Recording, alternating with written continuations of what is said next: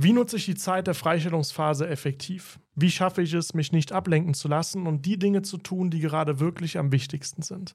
Wie finde ich überhaupt raus, welche Themen wichtig sind? Wenn du dich gerade auf die Steuerberaterprüfung vorbereitest, dann wirst du dir diese Fragen vielleicht schon einmal gestellt haben.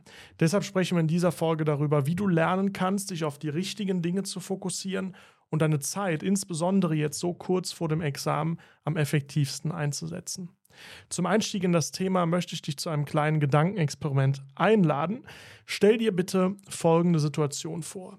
Du bist jetzt ein Jahr in der Zukunft, du hast dein Steuerberaterexamen erfolgreich bestanden und du denkst jetzt darüber nach, dich selbstständig zu machen. Für viele ist das ein Traum, für viele ist das auch mit der Grund, warum sie überhaupt das Steuerberaterexamen machen. Selbst wenn du eher sagst, Anstellungsverhältnis gefällt mir besser, versetz dich einfach mal in die Lage, du würdest eine Kanzlei gründen wollen. Das Erste, was wir machen müssten, wir müssten uns überlegen, wie soll die Kanzlei aussehen? Ja, wie würden wir es machen? In welchen Schritten müssen wir vorgehen? Was soll unsere Kanzlei vielleicht von anderen Kanzleien unterscheiden? Wie soll unser Arbeitsalltag aussehen? Weil irgendeinen Grund muss das ja haben, dass du dich selbstständig machen äh, willst. Sei es, weil du mehr Geld verdienen willst, weil du vielleicht deinen Arbeitsalltag umgestalten willst gegenüber deiner jetzigen Situation, wie auch immer. Ja, mach dir einfach mal kurz Gedanken dazu. Du willst dich als Steuerberater, Steuerberaterin selbstständig machen. Jetzt überlegen wir mal bei den Kanzleien, die es schon gibt, bei den Steuerberatern, die schon auf dem Markt aktiv sind. Was ist aktuell deren größtes Problem? Es ist Mitarbeiter zu finden. Ja, wenn du dich mit Steuerberatern unterhältst, wirst du wahrscheinlich auch von deiner eigenen Kanzlei, in der du aktuell arbeitest, kennen. Das größte Problem ist es wirklich, Mitarbeiter zu finden. Es haben alle Arbeit genug, es gibt auch genug Mandanten. Also allein dadurch, dass ja, der Markt der Steuerberater beschränkt ist, hast du eigentlich mehr Nachfrage, als es Angebot gibt. Deswegen hast du überhaupt kein Mandantenproblem, auch kein Auslastungsproblem oder Arbeitsproblem. Du hast eigentlich ein Mitarbeiterproblem. Das heißt, von der Überlegung, wenn wir unsere Kanzlei gründen, wir können natürlich am Anfang uns solo selbstständig machen, aber wir werden definitiv relativ schnell auf das Problem Mitarbeitergewinnung stoßen. Und dieses Problem ist ein Problem, das alle Kanzleien haben. Und alle Kanzleien kämpfen aktuell um die besten Mitarbeiter. Und als Mitarbeiter bekommst du eben auch sehr, sehr gute Angebote. Das heißt, wir werden auf dieses Problem, wenn wir uns selbstständig machen, relativ schnell stoßen. Es macht also durchaus Sinn, wenn wir uns jetzt schon Gedanken machen, wie gehen wir mit dem Problem um, wenn es dann am Ende vor unserer Haustür steht. Und vor allem, wie können wir das Problem lösen und zwar besser lösen, als es andere Kanzleien tun. Ja, wie können wir das Mitarbeiterproblem lösen? Was aktuell viele machen, sie schalten Stellenanzeigen auf Social Media. Also du siehst jetzt immer mehr in deinem Instagram-Feed, in deinem Facebook-Feed irgendwelche Stellenanzeigen von Kanzleien.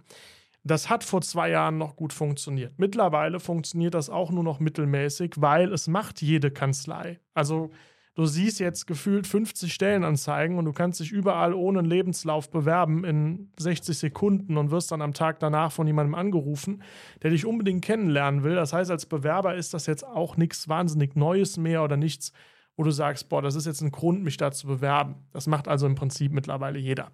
Das heißt, nur das Schalten von Stellenanzeigen bringt uns noch nichts. Wie könnten wir das Problem trotzdem lösen? Ja, wir müssten im Prinzip aus der Masse der Kanzleien hervorstechen. Wir müssten also, wenn unsere Zielgruppe Mitarbeiter sind, denen natürlich ein gutes Angebot machen. Und das Angebot, was wir denen machen, muss so gut sein, dass die Bewerber bereit sind, ihre aktuelle Kanzlei zu wechseln. Das heißt, das Angebot muss deutlich besser sein als das, was die Konkurrenz auffährt. Am besten ist das Angebot so gut, dass sich Leute von sich aus bei uns bewerben, ohne dass wir Werbung machen, dass sich das rumspricht. Also diese Schraube des Angebots, ja, das Angebot, ein guter Arbeitgeber zu sein, ist wahrscheinlich aktuell der größte Hebel, um als Kanzlei Mitarbeiter zu finden. Oder ehrlicherweise mit einer der einzigen Hebel. Also das eine ist die Verbreitung, dass du über Social Media aktiv bist und dass man dich kennt, aber das andere ist eben, dass man auch bei dir arbeiten will. Das ist viel wichtiger, dass du ein richtiges Angebot hast, sonst hast du ja gar nichts, was du vermarkten kannst. Also mit der Erkenntnis, wir werden relativ schnell auf ein Mitarbeiterproblem stoßen und wir müssen, damit wir Mitarbeiter finden, ein Angebot machen, das besser ist als das, was die Konkurrenz macht. Mit der Erkenntnis sind wir jetzt schon mal weitergekommen. Jetzt ist automatisch doch die nächste Frage, die wir uns stellen müssen. Naja, wie können wir das denn schaffen, das Angebot der Konkurrenz zu toppen? Konkurrenten haben ja teilweise gar keine schlechten äh, Angebote, also so Dinge wie Homeoffice etc. bekommst du ja sowieso mittlerweile überall. Also die Frage ist, was können wir tun, damit wir unser Angebot verbessern? Wir müssen im Prinzip aus meiner Sicht was bieten, das sonst niemand anderes bietet, das aber eigentlich alle haben wollen. Und das ist einmal das Thema Bezahlung. Du musst das Thema Bezahlung angehen und du musst eigentlich in der Lage sein, mehr zu bezahlen als die anderen. Ja, weil man kann sagen, was man will und das Teamumfeld ist auch sehr wichtig. Man muss sich auf der Arbeit wohlfühlen, das Aufgabengebiet muss passen, man muss die Möglichkeit haben, sich zu entwickeln. Das sind alles extrem wichtige Faktoren. Aber am Ende musst du auch in der Lage sein, von deinem Job zu leben und idealerweise auch sehr gut zu leben. Also das Thema Bezahlung ist trotzdem, obwohl die anderen Dinge auch wichtig sind, mit einer der Hauptgründe, warum die Leute wechseln. Wenn sie auf einmal bei einem Arbeitgeber im Monat 1000 Euro mehr verdienen, dann ähm, ja, sind sie teilweise sogar bereit, eine schlechtere Teamatmosphäre in Anspruch oder in, in äh, Kauf zu nehmen, weil sie sagen, das lohnt sich für mich nicht, auf dieses Geld zu verzichten. Also die Bezahlung ist sicherlich ein wichtiger Faktor. Die ganzen anderen Sachen mit Teamgefühl etc. ist auch wichtig. Das Problem ist, damit wirbt ja jede Kanzlei. Also jede Kanzlei schreibt in ihre Stellenanzeigen, wir haben ein familiäres Team, flache Hierarchien. Ob es dann tatsächlich am Ende so ist, weiß man vorher als Bewerber blöderweise nicht. Aber es schreibt jeder. Damit gewinnst du in einer Stellenanzeige keinen Blumentopf. Also bessere Bezahlung ist auf jeden Fall ein Punkt. Am besten schreiben wir auch in die Stellenanzeige rein dass bei uns jeder Steuerberater mindestens 75.000 Euro im Jahr verdient oder wie viel auch immer. Und der zweite Punkt, den aktuell fast keiner anbietet, den aber natürlich eigentlich jeder haben will, ist eine Vier-Tage-Woche. Und zwar eine Vier-Tage-Woche bei voller Bezahlung. Weil wenn ich das gleiche Geld bekomme und kann den Freitag noch frei machen, ist das für mich wirklich ein Punkt, wo ich sage, okay, selbst mit gleichem Geld, da würde ich hinwechseln, weil ich verdiene pro Stunde gesehen eben mehr und habe auch mehr Freizeit. Und was natürlich absolut krass wäre, wäre, wenn wir es schaffen, mehr zu bezahlen als die anderen und trotzdem noch die Vier-Tage-Woche anzubieten. Dann können wir uns sicher sein, bei uns stehen die Mitarbeiter Schlange. Das heißt, wir haben kein Mitarbeiterproblem. Jetzt die große Frage, warum macht das keiner? Warum bietet das keiner an? Warum bietet keiner mehr Gehalt an bei einer Vier-Tage-Woche mit voller Bezahlung? Vermutlich, weil es sich die meisten einfach nicht leisten können. Das will ja alles bezahlt werden und das Geld muss ja auch erwirtschaftet werden. Wenn ich also mehr bezahle für weniger Zeit meines Mitarbeiters, dann ist es schwieriger, das Geld zu erwirtschaften. Und jetzt müssen wir uns auch wieder hier die Frage stellen, gut, warum können es sich die meisten Kanzleien nicht leisten, so eine Vier-Tage-Woche anzubieten und den Leuten dann sogar noch mehr zu bezahlen, obwohl das ja im Prinzip mein Kernproblem Mitarbeiter lösen könnte. Warum können das die meisten Kanzleien und Steuerberater nicht machen? Es wird wohl daran liegen, dass die Margen zu gering sind. Ja, weil wenn die Margen hoch genug wären, um sich das leisten zu können und das wirklich dein einziger Wachstumsschmerz wäre, würdest du es ja bezahlen. Aber wahrscheinlich wird es so sein, die Margen sind zu gering und sobald der Kanzleienhaber sowas macht, würde er kein Geld verdienen. Jetzt müssen wir uns auch hier wieder die Frage stellen, warum sind in vielen Kanzleien die Margen zu gering? Es kann an zwei Punkten liegen. Entweder an dem Umsatz, der Umsatz ist zu niedrig, oder die Kosten sind zu hoch. Oder ganz schlimm, beides. Wir haben einen mittelmäßigen Umsatz und relativ hohe Kosten. Also ist jetzt die Überlegung, wie können wir die Margen verbessern? Naja, wir haben gerade die zwei Schrauben benannt. Wir können mehr Umsatz machen oder Kosten senken. Oder was noch besser ist, wir machen mehr Umsatz und senken die Kosten. Und jetzt ist die nächste Frage, wie können wir den Umsatz erhöhen oder wie können wir die Kosten senken? Wir können den Umsatz erhöhen, aus meiner Sicht, wenn wir bessere Beratung für bessere Mandanten anbieten. Was meine ich damit? Ich habe diese Gedanken schon seit Jahren. Ich habe sie noch nicht umgesetzt, weil ich jetzt aktuell keine Kanzlei gründe, auch aktuell keine Kanzlei gründen möchte. Aber du wirst gleich sehen, warum ich dieses Gedankenexperiment in dieser Folge mitgebracht habe. Wir stellen uns mal vor, du bist die normale Steuerberatungskanzlei. Du berätst jetzt wahrscheinlich 50 verschiedene Branchen. Ja, oder wie viel auch immer. Aber du hast jedenfalls ganz viele unterschiedliche Mandanten. Das heißt, jede Bilanz von jedem Mandanten sieht anders aus. Jedes Geschäftsmodell ist anders. Du und deine Mitarbeiter müssen sich also in jedem Fall selbstständig wieder eindenken und müssen überlegen, was war jetzt hier die Besonderheit? Worauf müssen wir beim Jahresabschluss achten? Gleichzeitig kannst du den Mandant aber auch nur mittelmäßig beraten, weil du in deren Themen eben nicht so tief drin steckst, weil du ja noch 50 andere Branchen berätst.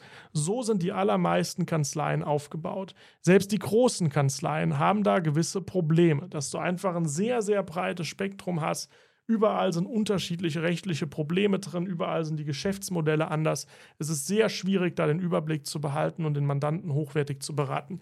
Jetzt stell dir mal vor, wir würden eine Kanzlei gründen und wir würden uns auf eine Mandantengruppe fokussieren. Sagen wir mal, wir sind die Kanzlei für Softwareentwicklungsunternehmen. Ja, stellen wir uns mal vor, das sind jetzt App App-Hersteller. Startups, die Apps programmieren, die haben ganz besondere Probleme. Was sind die Probleme?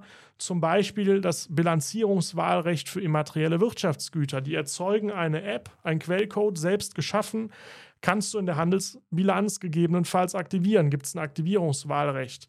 In der Steuerbilanz kannst du es nicht aktivieren. Die haben aber auch Themen wie zum Beispiel Finanzierung mit drin, weil die meisten Software-Startups irgendwann von Investoren, Venture Capital Firmen übernommen werden. Das heißt, auch diese Finanzierungsthemen spielen eine Rolle. Die werden umstrukturiert, die fangen vielleicht als kleine GBR in der Garage an, werden dann irgendwie zu einer GmbH umgewandelt, später steigt ein Investor ein. All das muss ja abgewickelt werden. Das ist jetzt nur ein Beispiel. Es gibt mit Sicherheit bei diesen Softwareunternehmen noch ganz, ganz viele andere rechtliche Probleme. Zum Beispiel, wenn die irgendwelche Abo-Modelle äh, verkaufen. Das muss abgegrenzt werden über einen passiven Rechnungsabgrenzungsposten. Äh, dann hast du aber vielleicht 10.000 verschiedene Abos laufen. Wie bekommt man das IT-technisch hin? Also nur zum Verständnis, wie viele Probleme in dieser einen Branche Softwareentwickler stecken. Und jetzt stell dir mal vor, wir würden sagen, unsere Kanzlei betreut nur diese Zielgruppe.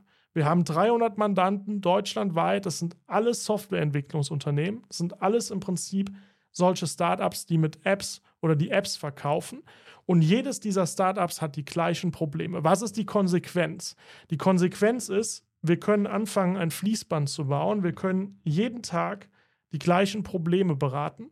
Das heißt, es reicht auch, die Mitarbeiter nur in dieser Zielgruppe zu schulen und dann kann dir der Steuerfachangestellte, der angerufen wird, kann dem Mandanten erklären, wie eine Venture Capital Finanzierung abläuft, weil der das schon hundertmal gemacht hat, weil wir nur diese beraten äh, Mandanten betreuen. Das heißt, du musst nicht ständig irgendwas nachlesen, du weißt das einfach, weil du permanent die ganze Zeit diese Leute berätst. Das heißt, du sinkst oder du senkst deine Kosten ganz extrem, weil du viel weniger recherchieren musst. Die Buchhaltung geht auch schneller. Du entwickelst vielleicht automatisierte Lösungen, hast vielleicht äh, einige Schnittstellen im Einsatz, wie du Dinge deutlich vereinfachen kannst. Also du kannst deine internen Kosten enorm senken. Und jetzt stellen wir uns mal die Softwarebude vor. Die war bisher bei einem Steuerberater, der alles abdeckt und der natürlich in diesem Geschäftsmodell, in diesen ganzen Themen, Finanzierung, diverse Umwandlungen, Venture Capital Übernahmen, hast du nicht gesehen, der in diesen ganzen Dingen nicht so tief drin war. So, und jetzt kommt auf einmal ein Steuerberater auf den Markt, der sagt, ich bin spezialisiert genau auf euch. Und ich kann euch jede Frage, die ihr mir stellt, am Telefon sofort beantworten, weil ich die gleiche Frage schon mindestens 300 Mal von anderen Mandanten gehört habe. Ich kann euch sogar betriebswirtschaftlich beraten, weil ich habe den Branchenvergleich, den sonst niemand hat. Niemand hat so tiefe Einblicke in 300 Softwareunternehmen wie ich. Würdest du diesem Steuerberater mehr bezahlen als dem Allgemeinen oder würdest du ihm weniger zahlen? Du würdest ihm natürlich mehr bezahlen. Fachärzte rechnen mehr Geld ab als Allgemeinmediziner. So ist es im Steuerberatungsbereich auch.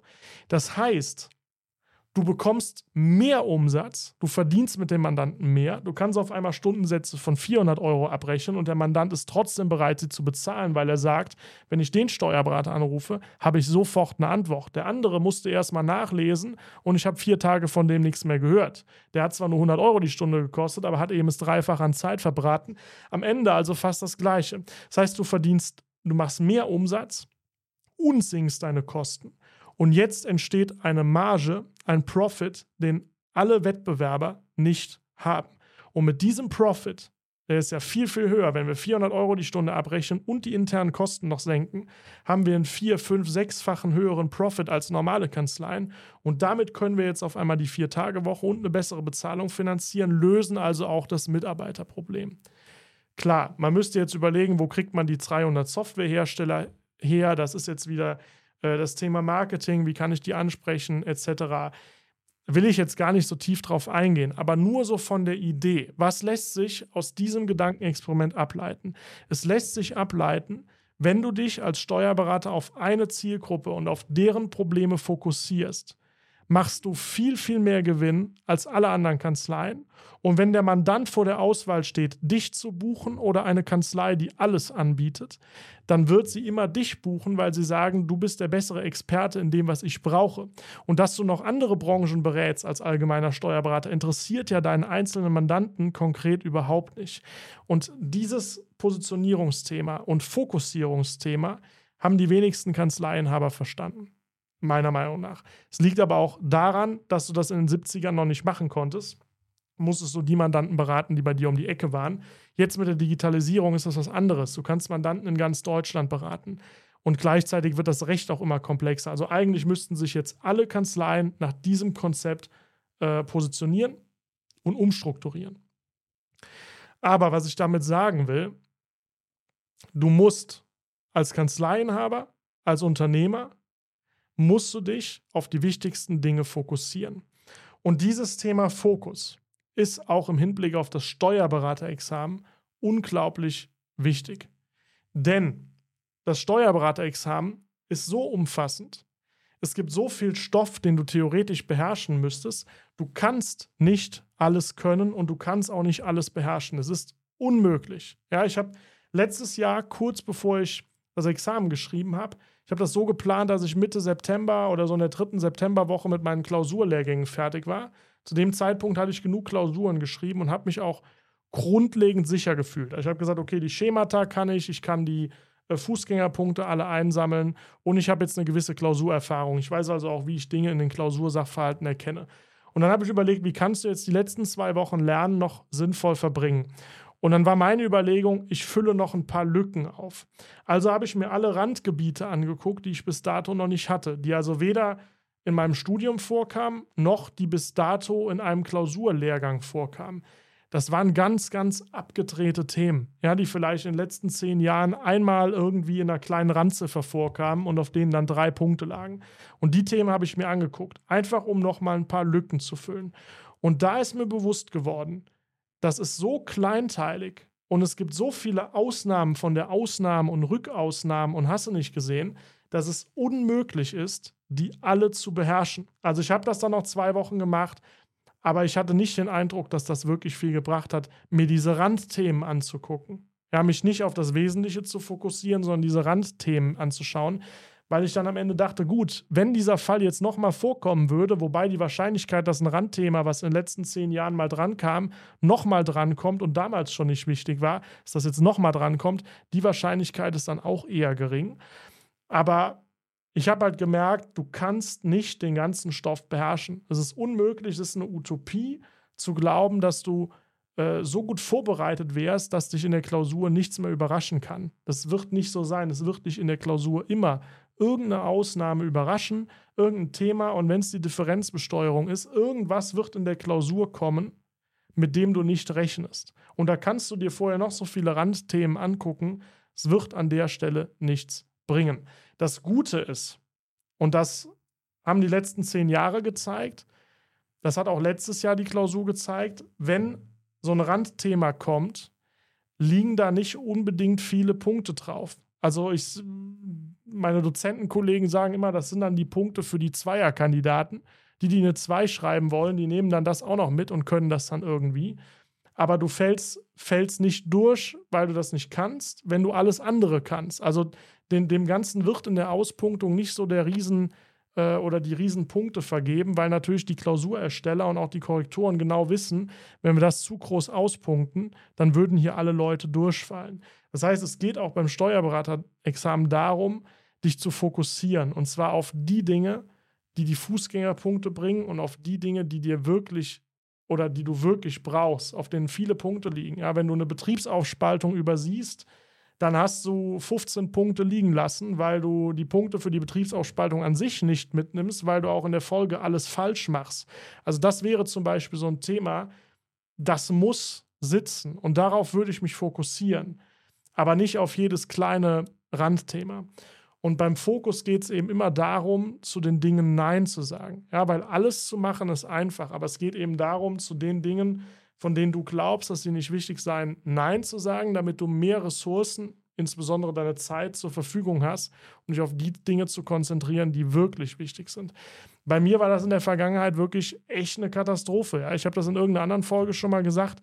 Ich bin so ein Tausendsasser-Typ. Ich habe unfassbar viele Interessen. Und es ist mir lange Zeit so wahnsinnig schwer gefallen, mich auf einzelne Dinge zu konzentrieren weil ich gesagt habe, ey, das heißt ja, dass ich andere Dinge nicht machen kann. Das heißt ja, dass ich zu, zu bestimmten Dingen nicht Nein äh, oder zu Nein sagen muss. Und das hat dann dazu geführt, dass ich zwischendurch irgendwie sechs verschiedene GBRs angemeldet habe mit sechs verschiedenen äh, Leuten an Mitgesellschaftern. Die eine hat dann Hochzeiten gemacht, die andere hat Abi-Zeitungen verkauft und also komplett Dinge, die nichts miteinander zu tun hatten, einfach nur, weil ich den Drang hatte, das ausprobieren zu wollen. Und das war auch für diese Zeit damals auch okay, weil ich über all diese Projekte sehr, sehr viel gelernt habe. Aber das Ding ist halt, du hast halt nur 24 Stunden.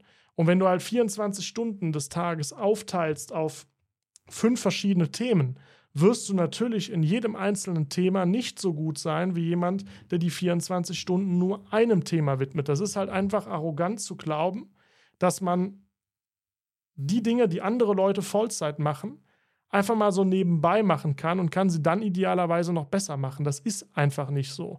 Und bei mir war das so, seitdem ich mich mehr fokussiere, laufen die Dinge auch besser. So, und ich merke, selbst jetzt muss ich mich eigentlich noch weiter fokussieren, um wieder auf das nächste Level zu kommen. Also es ist ein ständiges Spiel zu überlegen, welche Gelegenheiten willst du ergreifen, welche Gelegenheiten willst du nicht ergreifen. Und das fällt mir bis heute immer noch schwer. Und ich weiß aus meiner eigenen Prüfungsvorbereitung, dass mir das auch im Hinblick auf das Steuerberaterexamen schwer gefallen ist, weil ich ja nicht wusste, worauf sollst du dich fokussieren und worauf nicht, weil du die Klausurerfahrung noch nicht hast. Nichtsdestotrotz musst du es aber versuchen. Gerade wenn du jetzt im Oktober schreiben willst, das ist jetzt nicht mehr viel Zeit bis dahin, dann musst du versuchen, jetzt die letzten Wochen nochmal richtig Gas zu geben und dich auf die Dinge zu fokussieren, die wichtig sind. Damit das ein bisschen konkreter wird, gebe ich dir ein paar Tipps mit an die Hand. Also was solltest du, worauf solltest du dich jetzt ganz konkret für das Steuerberaterexamen fokussieren? Meines Erachtens Klausurtechnik. Klausurtechnik. Weil das, was du dort lernst, ist universell. Egal, was da für ein Sachverhalt kommt, äh, die Klausurtechnik, dass du die beherrschst, dass du die Schemata drauf hast, dass du weißt, ähm, wie muss ich an welcher Stelle zitieren, wie genau muss ich an welcher Stelle was schreiben unfassbar wichtig. Ja, das übt man natürlich, indem man Klausuren schreibt, aber es gibt ja auch spezielle Klausurtechnik-Trainings, auch auf der Plattform Examio. Die würde ich dir auf jeden Fall empfehlen. Ja, Klausurtechnik, das Wichtigste, mit das Wichtigste, weil du ein Framework erlernst, das du auf alle möglichen verschiedenen Sachverhalte anwenden kannst. Und wenn du das kannst, dann weißt du, dass du schon mal die Fußgängerpunkte mitnimmst. Und das ist schon ganz wichtig, um zu bestehen dann würde ich mich auf die Dinge fokussieren, die in den letzten zehn Jahren häufig geprüft wurden. Du hast in dem Examio Lernplaner oder Examensplaner, den kannst du unter support.examio.de auch nochmal anfordern. Es gibt den auch auf Instagram, auf dem Examio Steuern Channel gibt es in der Bio, meine ich, auch einen Link dazu. Also schau da gerne rein, falls du ihn noch nicht hast. Es gibt auch bei Examio ein Webinar aus April, wo wir den mal vorgestellt haben. Da findest du in dieser Excel-Tabelle ganz am Ende eine Übersicht der Themen der letzten zehn Jahre und du findest eine Einschätzung, wie relevant die sind, basierend darauf, wie oft die Themen in einzelnen Klausuren geprüft wurden.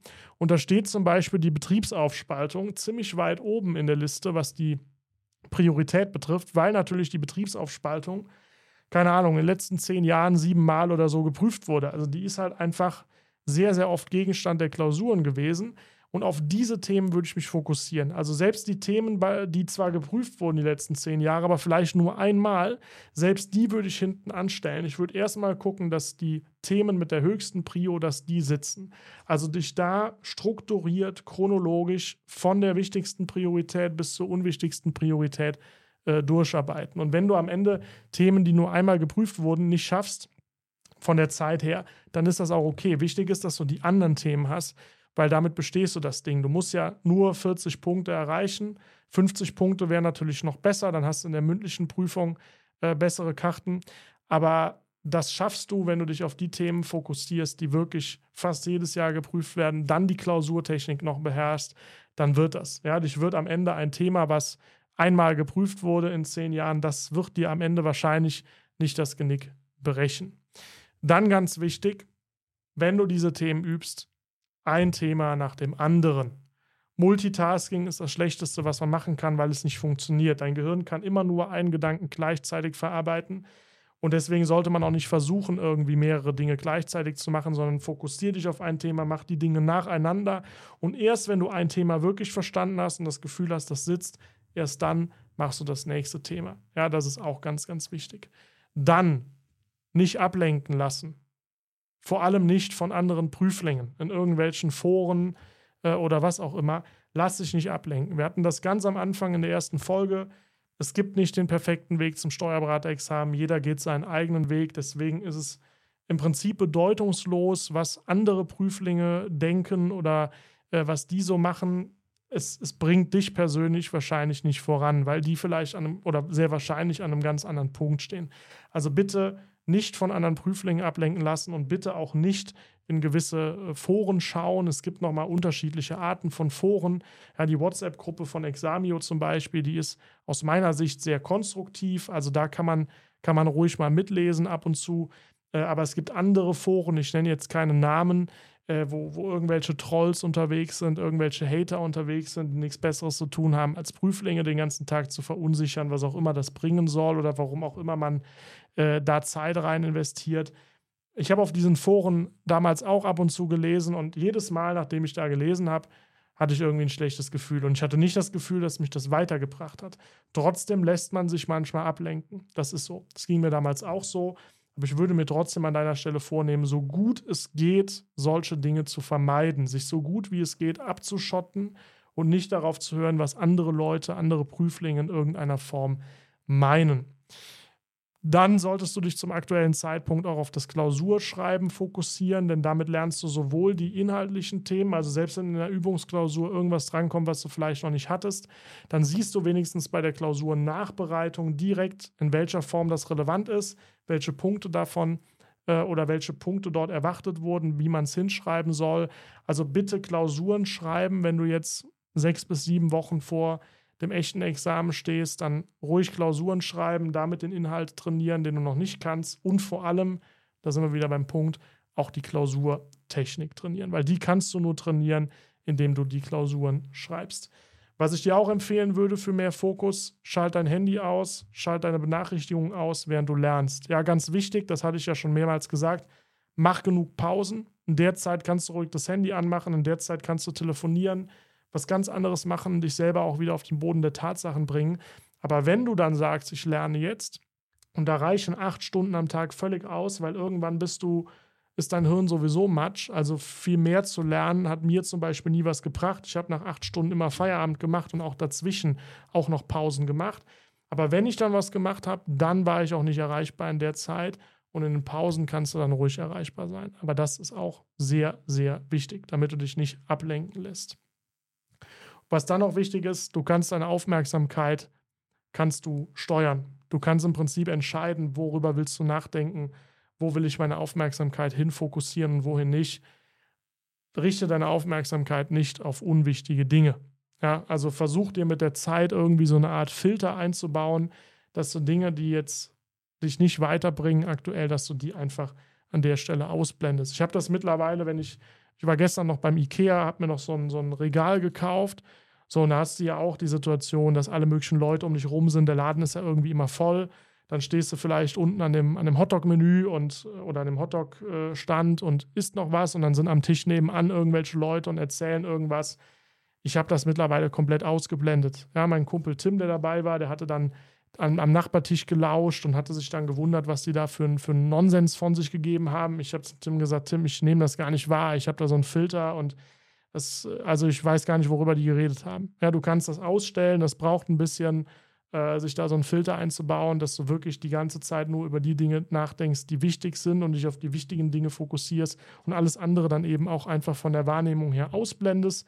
Aber es lohnt sich auf jeden Fall, es zu versuchen.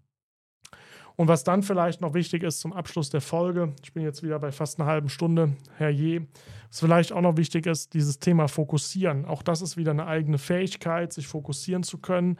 Es ist in der heutigen Zeit eine sehr, sehr wichtige Fähigkeit, die auch immer mehr in den Hintergrund rückt, weil wir einfach ständig vom Handy umgeben sind, ständig von Benachrichtigungen. Also sich heute zu fokussieren, ist wahrscheinlich äh, schwieriger, als es noch vor 20 Jahren war.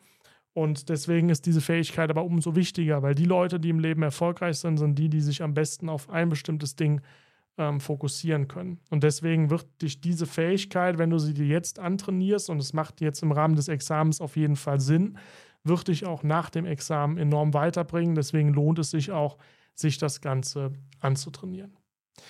Ja, damit sind wir am Ende der Folge angelangt. Was sind deine Fragen? Schreib mir doch sehr, sehr gerne an info.kenkalper.de oder auch gerne per WhatsApp. Ähm, viele haben meine Handynummer über die Exami WhatsApp-Gruppe, also auch das ist okay. Du kannst mich einfach jederzeit kontaktieren, egal über welchen Weg. Und gib mir gerne ein Feedback zu dieser Folge. Du kannst mir auch gerne Ideen geben für nächste Folgen. Was ich schon mal ankündigen kann, es warten jetzt in dieser Zeit, insbesondere jetzt vor dem Examen, noch einige sehr, sehr spannende Interviews auf dich. Das heißt, die nächsten Wochen wird auch noch mal sehr viel spannender Content kommen, aber nichtsdestotrotz freue ich mich immer, wenn ich Infos bekomme und ich bekomme auch ganz viele Ideen und bin da sehr, sehr dankbar drüber. Deswegen, wenn dich ein Thema beschäftigt, wenn du eine Idee hast für eine Podcast-Folge, lass es mich wissen und dann werde ich mein Bestes geben, das Ganze über dieses Medium auch bereitzustellen. Ansonsten wünsche ich dir viel Spaß beim Lernen. Halt durch die schwere Zeit bis zum Examen und bis zur nächsten Folge. Dein Ken.